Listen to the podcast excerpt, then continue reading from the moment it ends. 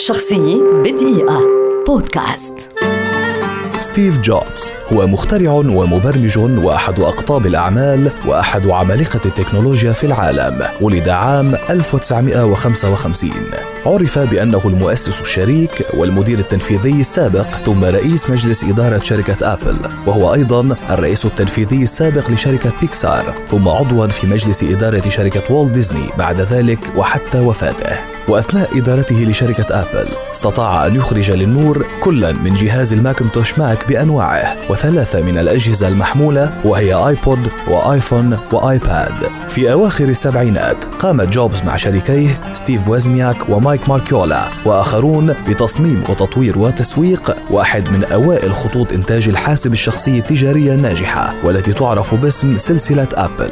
فيما بعد وفي أوائل الثمانينات كان جوبز من أوائل من أدركوا الإمكانيات التجارية لفأرة الحاسوب وواجهة المستخدم الرسومية. الأمر الذي أدى إلى قيام آبل بصناعة حواسب ماكنتوش.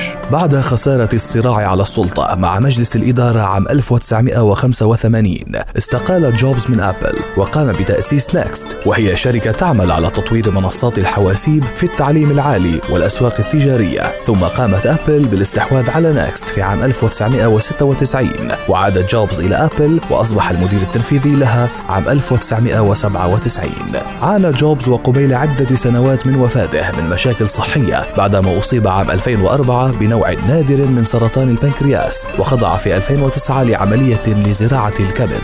ومنذ يناير وحتى وفاته عام 2011 كان جوبز في عطلة مرضية. أعلن خلالها في 24 أغسطس 2011 عن استقالته من منصبه كمدير تنفيذي لشركة أبل. وحرص جوبز في رسالة استقالته بالتوصية على وضع تيم كوك في منصبه الشاغر. وفي الخامس من أكتوبر عام 2011 أصدرت أسرة جوبز بيانا تقول فيه اليوم ستيف جوبز مات بسلام.